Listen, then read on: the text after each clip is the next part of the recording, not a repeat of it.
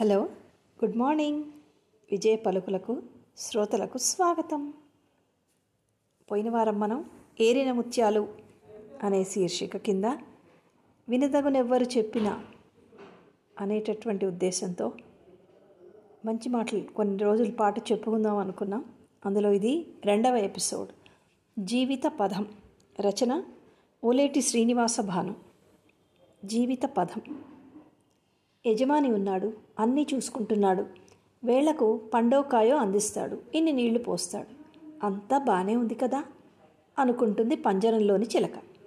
పచ్చి రెక్కల తడి ఆరకముందే అది పంజరంలోకి వచ్చింది ఊచల మధ్య ఊగిసలాడుతూ అదే ప్రపంచంగా బ్రతుకుతోంది. తనకు రెక్కలు ఉన్నాయని విప్పితే హాయిగా ఎగరవచ్చునని తెలియదు నింగి నీలాలను ఆకుపచ్చని అడవి అందాలను తోటి చిలకలతో కలిసి గుంపుగా జీవించడంలోని మాధుర్యాన్ని బొత్తిగా ఆస్వాదించని ఏకాకి జీవితం. విచిత్రం ఏంటంటే ఆ బతుకే బాగుంటుందనుకుంటోంది వెర్రి చిలక. ప్రపంచంలోనే జీవిస్తున్న అందులోని విస్తృతిని వైవిధ్యాన్ని అన్నింటికన్నా ముఖ్యమైన మానవీయ స్పందనలను గుర్తెరగని వారికి పంజరంలోని చిలుకకు పెద్దగా తేడా లేదు. మహాభారతంలో బాగా ప్రాచుర్యంలో ఉన్న కథ మీకు అందరికీ తెలిసిన కథే.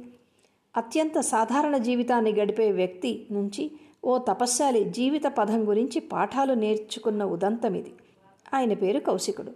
తపస్సే సర్వస్వంగా భావించి నిష్ఠగా జీవిస్తున్నాననే భ్రమలో బతికాడు. ఓసారి కౌశికుడు తపస్సు చేసుకుంటున్న సమయంలో చెట్టుపై నుంచి ఓ కొంగ ఆయన మీద రెట్టవేసింది అంతటి తపస్సంపన్నుడు అమాయక పక్షి మీద కన్నెర్ర చేశాడు. తప్పొప్పుల అవగాహన లేని పక్షి నేల మీద పడింది ప్రాణాలు విడిచిపెట్టింది. దాని కర్మ అనుకుంటూ ఊళ్ళో భిక్షకు వెళ్ళాడు కౌశికుడు.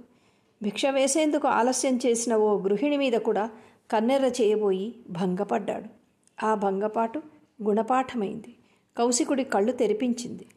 వాస్తవ ప్రపంచపు తాలూకు రూపురేఖలను తెలుసుకునే దిశగా నడిపించింది. గృహిణి సూచన మేరకు జీవిక కోసం మాంసాన్ని విక్రయించే ధర్మవ్యాధుడి వద్దకు కౌశికుడు వెళ్ళాడు. జీవన పథంలోని నిజాలను తెలుసుకున్నాడు. కళ్ళు మూసుకుని అంతరంగంలోకి తొంగి చూడడంతో పాటు కళ్ళు తెరిచి కట్టెదుట ప్రాపంచిక జీవితాన్ని సైతం దర్శించాలన్న వాస్తవాన్ని అర్థం చేసుకున్నాడు. గిరిగీసుకుని బతకడం కాదు జీవితం అంటే. ఇదో హరివిల్లు. దీని నిండా వైవిధ్యభరితమైన వర్ణ సముదాయం ఉంది కానీ ఏ ఒక్క రంగును అంటిపెట్టుకుని దాన్నే ఇంద్రధనుస్సుగా పొరపడితే అది పంజరంలో చిలుక బతికే.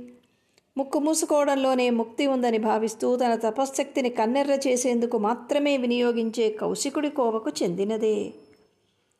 జీవితం తాలూకు విస్తృతి లోతులు అవగాహనలోకి వచ్చిన వ్యక్తికి గీతావాక్యం అర్థమవుతుంది. కర్మ సన్యాసం అంటే నిష్క్రియ కాదని తెలుస్తుంది. నిర్దేశిత కార్యాన్ని నిర్వర్తిస్తూ వివిధ మానసిక అవస్థలకు అతీతంగా ప్రతిఫలాన్ని అంతటా వ్యాపించిన పరమాత్మ ప్రసాదంగా స్వీకరించాలన్న ఈశావాస్యోపనిషత్ సారాంశం అవగాహనలోకి వస్తుంది.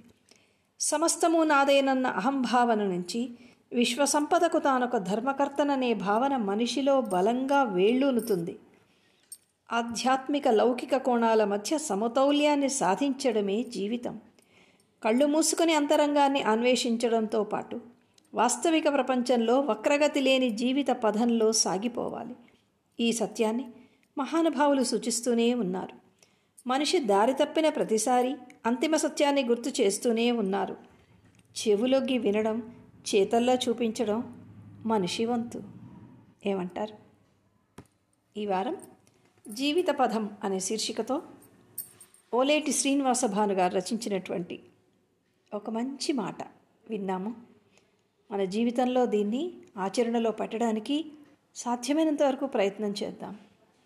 ఒక అందమైన బంగారు లోకం రావడానికి నేలపై దిగడానికి మనవంతు కృషి చేద్దాం. ఏమంటారు? మరో వారం మరో మంచి అంశంతో కలిసే వరకు సెలవా మరి? Good bye